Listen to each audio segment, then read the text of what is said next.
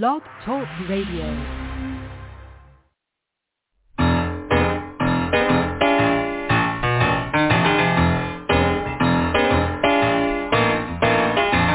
You're listening to The Catch with John Fischer on Blog Talk Radio, connecting life to faith. World is trying to get it together, trying to help their fellow man,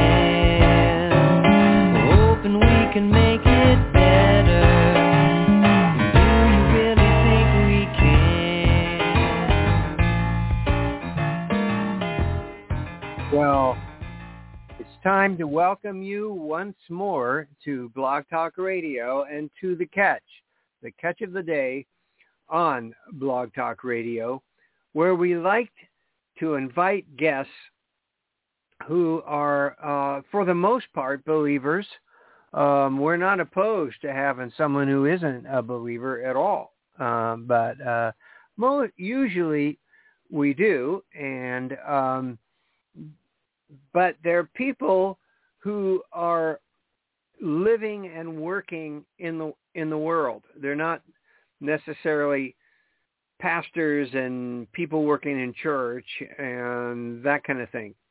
They're they're people who have secular jobs out in the marketplace because that's that's what we um, are all about here is learning to be Christians in the marketplace. And uh, here at Blog Talk Radio, we call it uh, bringing bringing life, bringing faith to life. In other words, connecting our faith to the life that we live um, in the real world. And uh, so all of our guests um, uh, are helping us do that just by simply talking about what they do and talking about their life and their careers and uh, mostly that's what that's what we're we're uh, that's what we we love to share and about and and uh, so hopefully you are being helped as to how to do this with your own life uh, out in the world wherever you take up your residence. So um, and today, uh, tonight, we have, um, uh, I guess I, I think we've had him one time before, but it was a long time ago. So uh, you might not remember, but um, he is a, a very faithful, encouraging member of the catch himself. Um, and he is, uh, he, he is a voiceover he has actually done some reading for us. He read the uh, the Dark Horse book for us, which is just beautiful, and uh, we are we are getting to where we're actually making this stuff available to you. This has been a long road for us, but we will be having books and and uh, um, uh, music more more and more available as we uh, beef up our website and uh, and we're creating an app. We've got a lot of great plans coming right now. So, um, but this this brother is in a very unique position where um, he he he is a voiceover artist. That's what he does. He's a professional at this, and um, he does all kinds of things. He does commercials. He does trailers for movies you undoubtedly have heard him somewhere. I mean, if you heard an American Express ad, you probably heard his voice. Um, you have heard his voice somewhere. If you're a radio person, if you listen to the radio, who knows? Maybe you heard him on a trailer. Uh, more and more, however, we'll find out as we talk to him, he's getting involved in audiobooks, which um, which uh, we are real interested in here at the Catch because uh, we are trying to turn a lot of our books into audiobooks as well. So um, we're going to talk with our guest. Uh, so I w- would like to welcome. he he calls himself the uh, second nicest guy in voiceover. So please welcome welcome the second nicest guy in voiceover, uh, our own Bob Souer. Bob, welcome back to uh, Blog Talk Radio and The Catch. Thank you, John. It's a delight to be here. uh, this, I this suppose you're. Yeah, go ahead. I was going to say you you might be wondering why the second nicest guy in voiceover. Of course, uh, that was the So- next question. well, um, quite a few years ago, when I had had my website redesigned, uh, a good friend of mine who's a really excellent marketing mind said, Bob, I really like your new website, but I think you need to find a way to make it more personal, help people understand who you are. And we happened to be at a voiceover conference or uh, event and we were standing at the front of the room before the event kicked off and he gestured around to the room. There was uh, between 50 and 60 people in the room and he said uh, all of us voiceover voice actors voiceover professionals. And he said what do all the people in this room think of you? And i said i have no earthly idea. And he said well i'll tell you. They all think you're the nicest guy in voiceover. And he said, if you can find some way to convey that, people understand who you are and why they might want to work with you. Huh. Well, I thought to myself, I can't say I'm the nicest guy in voiceover. What an outrageous claim to make. so over the course of that day, as there was, you know, various uh, seminars and other things going on, in the back of my mind, I sort of prayerfully percolated on how can I do this or how can I say that? And it just so happened sitting at dinner that night, I suddenly flashed on those old Avis automobile rent, rental car commercials. Oh yeah. And if you're old enough, you'll remember that Hertz was the dominant rental car company and Avis was the second company. Mhm. And so their advertising said, we're number two, we try harder. yeah. And I thought, you know what? I could say I'm the second nicest guy in voiceover. And I would be comfortable doing that because I'm not claiming to be number one. I'm just number two. and what has been really interesting is that over the years, uh, because that's been, what, 12, 13 years ago now since that event took place, um, it's led to a lot of conversations with people about why do I say it that way and what does it mean? And Mhm. and a lot of people have said, well, I don't think you should be the second nicest guy. You're, you're the first nicest guy I've ever worked with or whatever. And, uh, you know, those were all very nicely received. But again, I just, I don't feel comfortable claiming to be number one. So uh, I, Yeah, I'll take number two.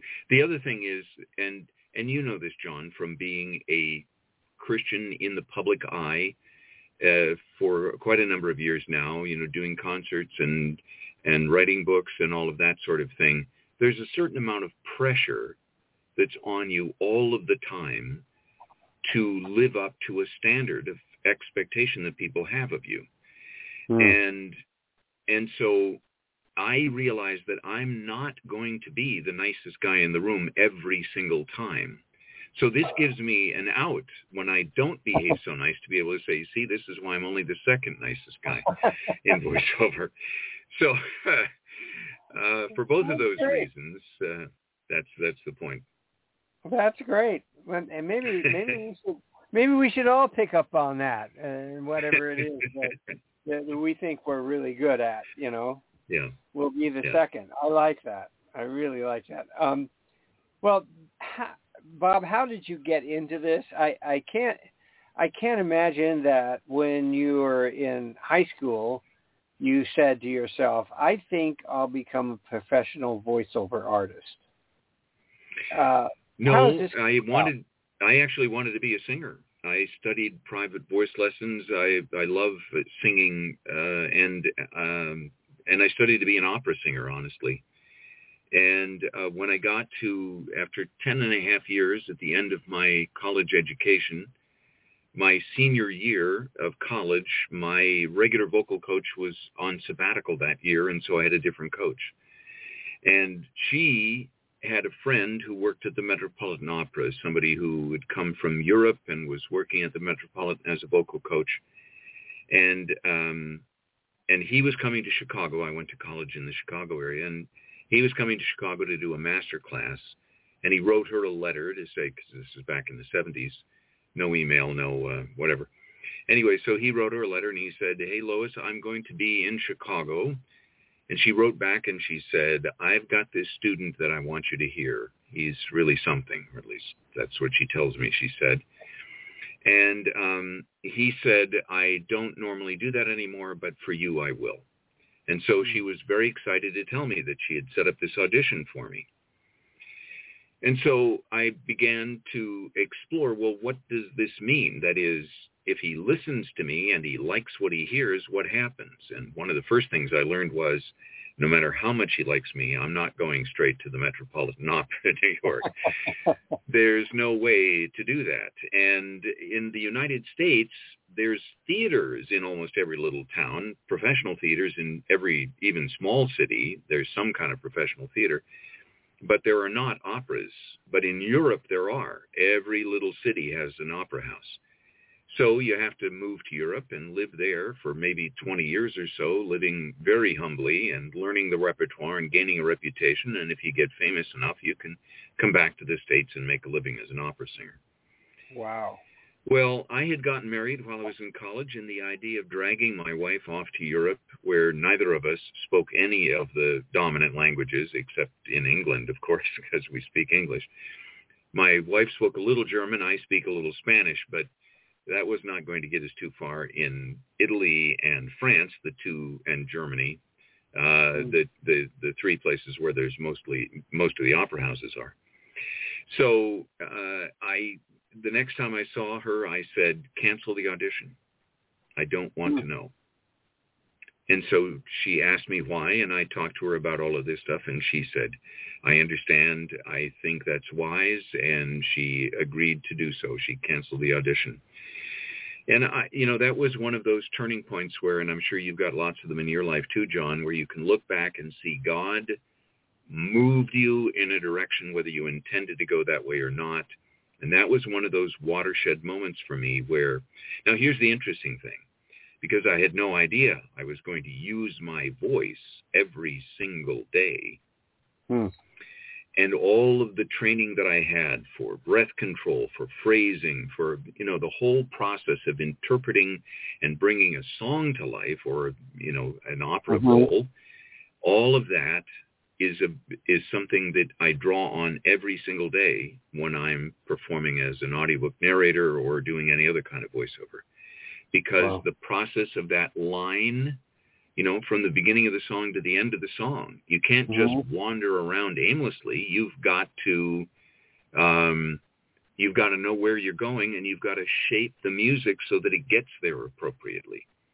Mm. And um, all, and the same thing is true when you're narrating, whether it's a 15 second commercial or a 10 hour audiobook there's an arc, there's a, a shape to the thing, and there's lots more ups and downs and so forth in an audiobook than there is in a 15 second commercial, but still there's a shape to it, mm-hmm. and understanding how to do that and and so forth is so God didn't waste any of my experiences in in my training but you know that's how he chose to use it in my life and it has been incredibly valuable background. I only learned many years later when I was taking some coaching in voiceover that actually having a musical background can be extremely helpful for doing voiceovers of various kinds and especially audiobooks because again the uh.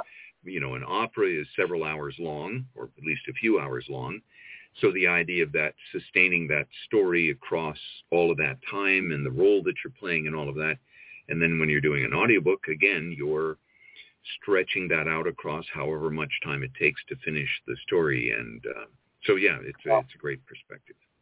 Wow. Well, when did you when did you decide that you could actually make a living doing this?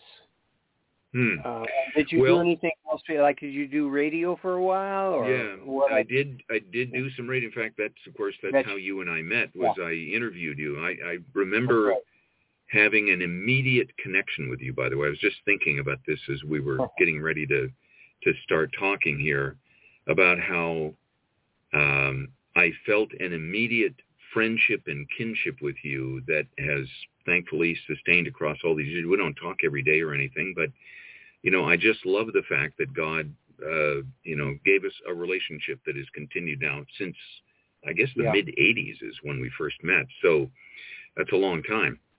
Yeah. And um, yeah, I worked in radio. I also worked in a corporate job for a while. I worked for the Billy Graham ministry for a while.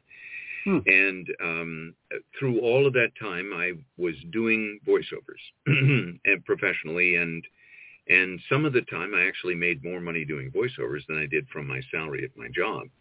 Hmm. But when I knew that it was time to make the move, was at a point where you know I'd been praying about it. My wife and I had been talking about it, and um, we reached a point where we realized, you know what, we're making enough money now that we can we can make a go of it.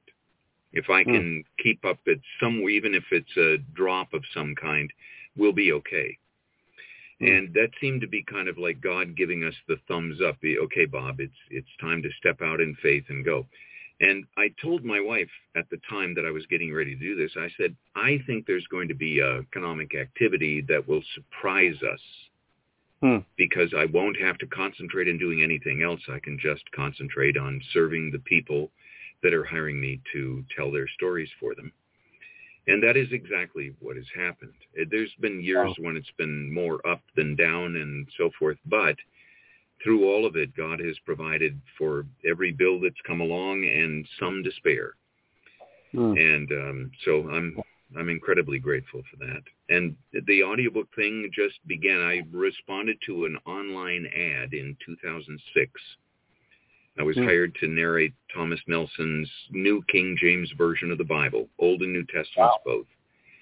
And that was that was the deep end of the pool that I plunged into. I had no idea what I was doing. Well, I knew what the Bible was, of course, but I had never read it from beginning to end all in one go or well it wasn't i was multiple recording sessions of course but i mean i had you know for the years i had thought about i need to read through the whole bible but my first time of actually doing it was when i was hired to narrate the bible for thomas nelson Wow. and um and then I was hired several years after that to to do that again for Zondervan in a multi-voice project where I was sort of the narrator that stitched things together, but other people played Jesus and Moses and so forth and so Oh, yeah. on. So there was uh, there was less of me in that one.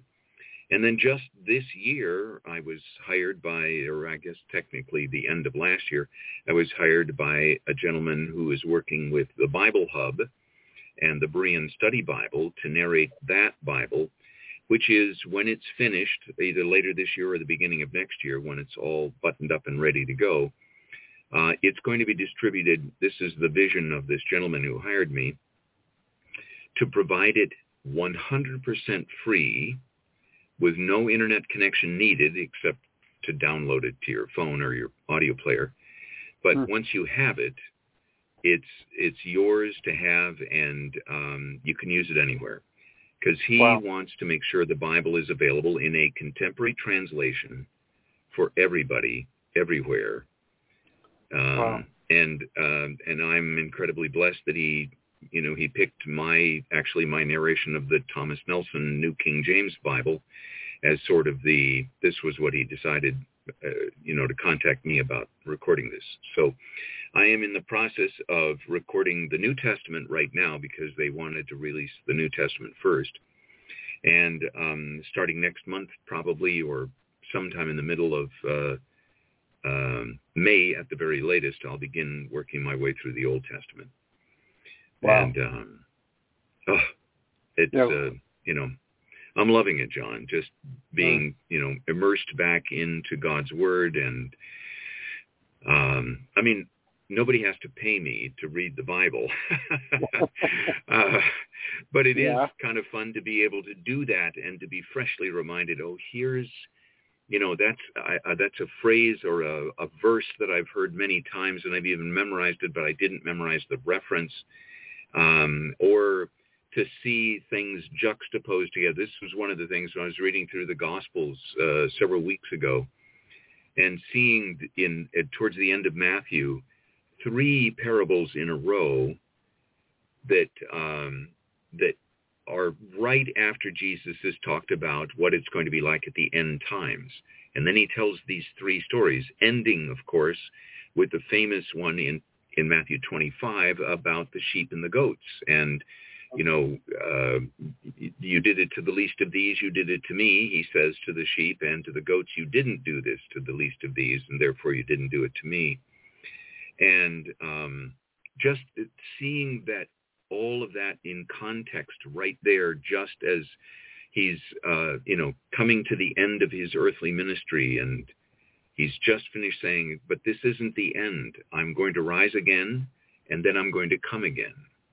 Hmm. Oh, oh, John. I mean, you know, that's incredibly encouraging to recognize that no matter how grim things seem, I know, Yeah. you know, there's lots and lots of people in the world today who are all shook up about what's going on in U- Ukraine and between Mhm. Ukraine and Russia. Right? And it is. It's shattering to realize that people are doing this kind of thing one to another. But at the same time, God is still on his throne hmm and he's not surprised by what's going on. And there is real ministry being, you know, people are being cared for, people are uh, people are dying too. I understand that. I'm not minimizing that. But I just mean it is beautiful how God's people have responded to the needs that are there. Yeah. Uh, Yeah. it's amazing. Wow. It Wow. truly is. How, how, just curious. I- mean, do you have any idea how many hours it took to read? Well, since you've done it once, uh, you know. Yes. the- Well, the it took us uh, 11 months from beginning to end. wow. About four four and a half months to read the Old Testament. Then we had a break of several weeks, and then two and a half weeks to do the New Testament.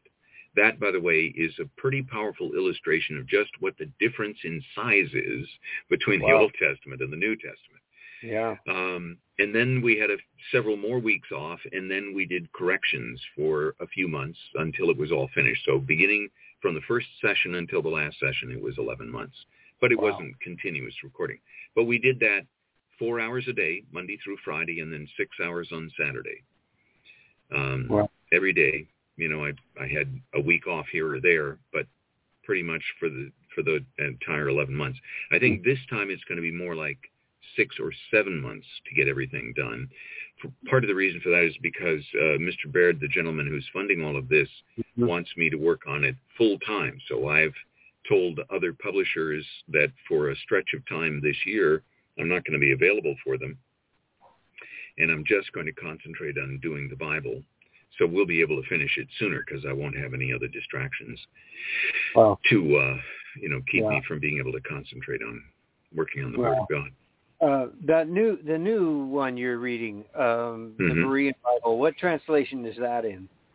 The Berean Study Bible is the name of the translation, Oh, okay. and it's from and it's from the Bible Hub, which I think it's thebiblehub.org Okay. uh, is the website where it is, and it's not yet um available because Mhm. we we haven't finished it, but um, Right. but it will be there eventually. And like I Wow. said, the the plan is I think he's having an app developed specifically so that people can put the app on their phones and um, you know whichever operating system, iPhone or Android, and um, and then you know it will download the audio for the whole Bible onto your phone, and then you can play it wherever you are, whenever you want. wow, so- that's great.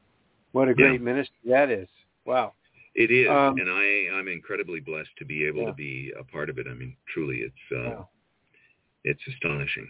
Um, God is so good, and I just uh, I'm loving reading the Bible again.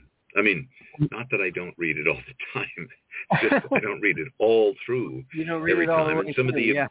Well, I just today I was just uh, narrating Philemon, and you know Philemon is one of those little letters that's tucked away at the end of the Pauline epistles, and it's it's really easy to not pay attention to it.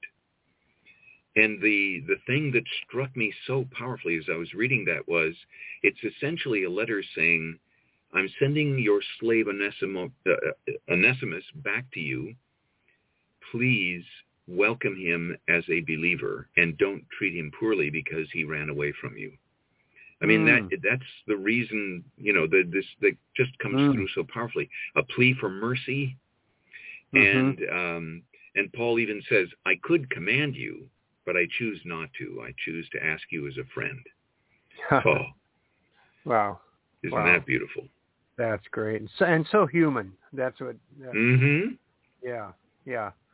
Um, well, Bob, you're reading. Um, also, you've been reading so many books. You're not. You're not just reading Christian books. You're reading. No. You know, all kinds, all kinds of things.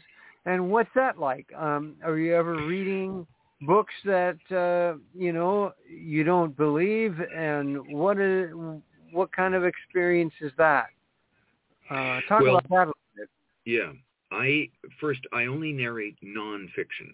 I I Okay. can do I have an acting background, I can do characters and all of that sort of thing, but I don't get any real joy out of that, keeping track of them and all of that. So I just narrate nonfiction where I don't have to do that. And my job as a nonfiction audiobook narrator is to essentially play the author. Whether he's alive or he's already Hmm. you know, passed on, my job is to be his voice. And Oh. that's why I say his, because I only narrate, for all intents and purposes, I only narrate books written by men, because I, I do a very poor job of, of being a woman. Um, in fact, it's, it's, well, anyway, the point is I just do men's, uh, you know, books written by men. And uh, so yes, I have read all kinds of books from all kinds of perspectives, from you know evolution, from um, uh, things that I would consider to be wildly heretical, um, and uh, or you know very brutal stories of people being. There was a I did a, a history of the the area around the Black Sea uh, during the years uh, the early Roman uh, Roman conquests and um, oh my goodness, there was so much death and destruction, and it's it's. Hmm. But you know what? It's at the same time um, for those books that I do where I don't agree, where I strongly disagree, I still have. If I've accepted the job, I have to play the part of the author regardless. I have to do a good job of of being the voice of the author and and being honor you know honoring his perspective whatever it is no matter how much i might personally disagree with it Mhm. um, but the thing that i love about it is i love getting insights into the way people think who are different than me. I want to understand why somebody has a you know is completely convinced that evolution was the way that things happened and it was blind chance all the way from beginning to end. Um, if I had a chance to sit down with the author and we had an, an open-ended conversation, I might tell him, which I have to some of my atheist friends, I don't have enough faith to believe like you do. They all get mad at me when I say that.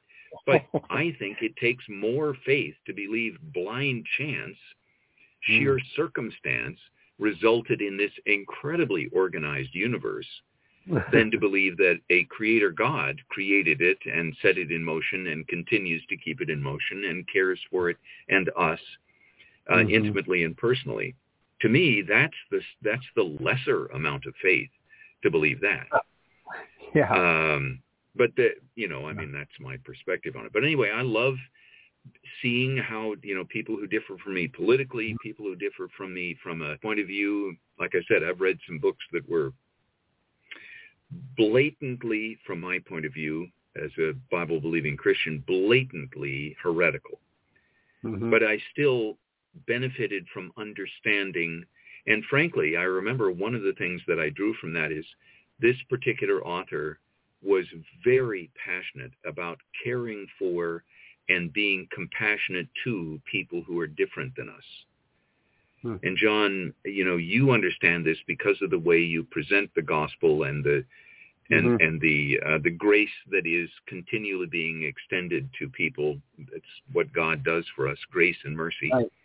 Right. Um, that you know the we all desperately need that, and that was something that I saw coming through from this gentleman even though he and I disagreed on almost every possible point about who Jesus was and what the scriptures mean and all of the rest of that, nonetheless, he had a deep passion for being compassionate to people who are different than us. Wow. And um, so, you know, there was God kindly providing me with a spiritual lesson in the middle of, you know, what was essentially a cesspool Yeah. of theological mess. Um, yeah, I, I, I love being able to Okay. to uh, gain an appreciation for those kinds of things. So, Bob, would I can't believe that our, our time is is is already up, but um, would would you encourage then people to read uh, things, at least some things that that are from people that they know they might disagree with, but uh, that they would they would uh, that would be a good experience for them to go through. You know, Paul talks about he's usually talking about uh, eating meat offered to idols, right? Mhm. And he makes a distinction between those who are stronger in faith and those who are not. And I Mhm. think this is where the discernment has to come in. If your Hmm. faith is not necessarily all that strong, I do not encourage you to go wading out into those waters because it could be destructive to you and to your Hmm. faith. I don't mean that you're going to necessarily lose your salvation, but it could really leave you wandering in the wilderness for a while.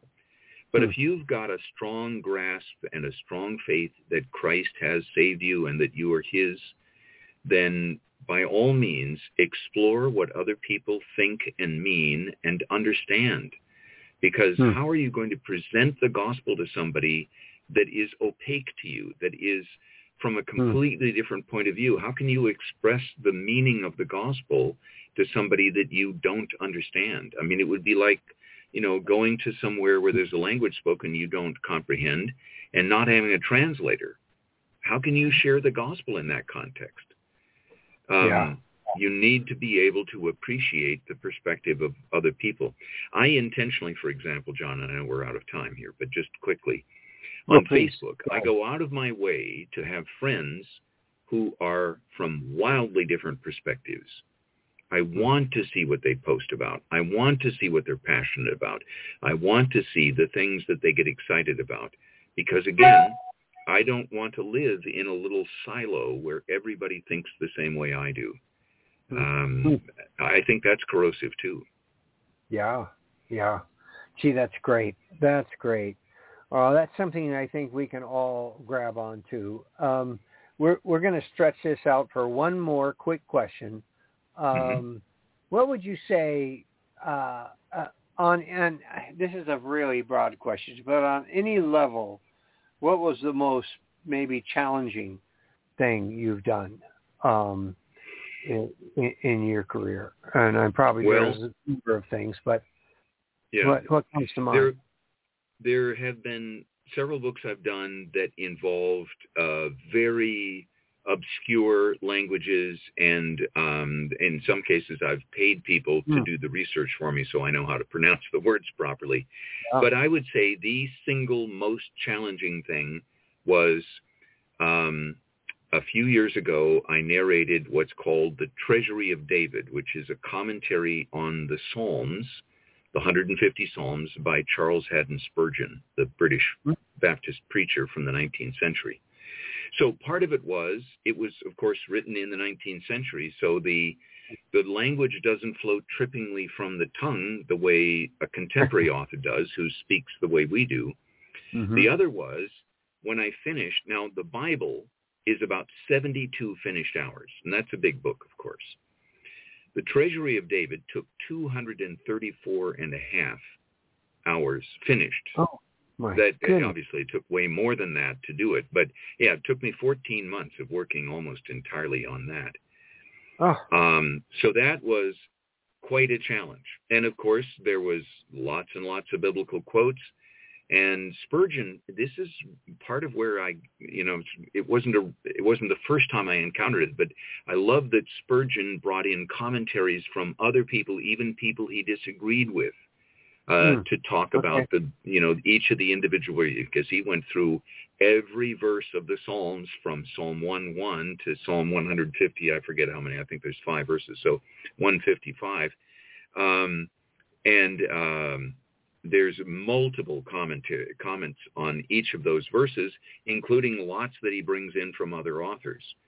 And it, you know, to Spurgeon's credit, he didn't only include his own ideas; he brought in lots and lots of other people. That was without a doubt the most challenging thing I did, just simply because it took such a long time, and because Wow. it was, you know, written in a in a way that is more challenging to read, just because it's not the way we speak anymore. Right, right. Well, don't you? Does that make you wonder who is going to listen to this thing? well, it's yeah, it's five volumes total. So I Goodness. agree. I have no idea why they wanted to make it into an audiobook, but I'm grateful they did because I Oh, got to read it. And I'll tell you what, it it's a spectacularly wonderful exploration of every possible wrinkle in uh, in how to understand uh, the the, uh, the the Psalms. Well, that's great. Well, Bob, this has been wonderful. Um, uh, I appreciate the work you did on Dark Horse, and I also remember Mm-hmm. your offer to read my all my books, and we will take you up on that. Believe me. Oh, Um, I'm glad to as hear it, we move 'cause I'd love to. forward here. Yeah, that would be so much fun. So, Although uh, I think we'll- you should narrate at least a few of them because it would be good to have your voice Hmm. on them. But I mean, any that you think it would make sense for me to do, I I, I Okay. look forward to it. That's interesting. I'll think about that. Hmm. Well, Bob, this has been Rich. Thank you so much, and uh, You're welcome. My pleasure. keep on keeping on. We will. Uh, Amen. we'll, we'll we'll we'll we'll talk to you soon again. I'm sure. I look forward to it, Okay, Bob. Thank you. Good night. and also with you. Yeah. Wow. Well, there you have it, folks. You're listening That was a half hour with the uh, second nicest person in voiceover. How about that? That was wonderful. Thank you so much. Keep in mind, expose yourself to things that are different, people that are different. That's the way we're going to spread the gospel. There's no other way to talk to people and to understand them. So, uh, good lesson tonight. Thank you so much. God bless you, and we'll see you next time.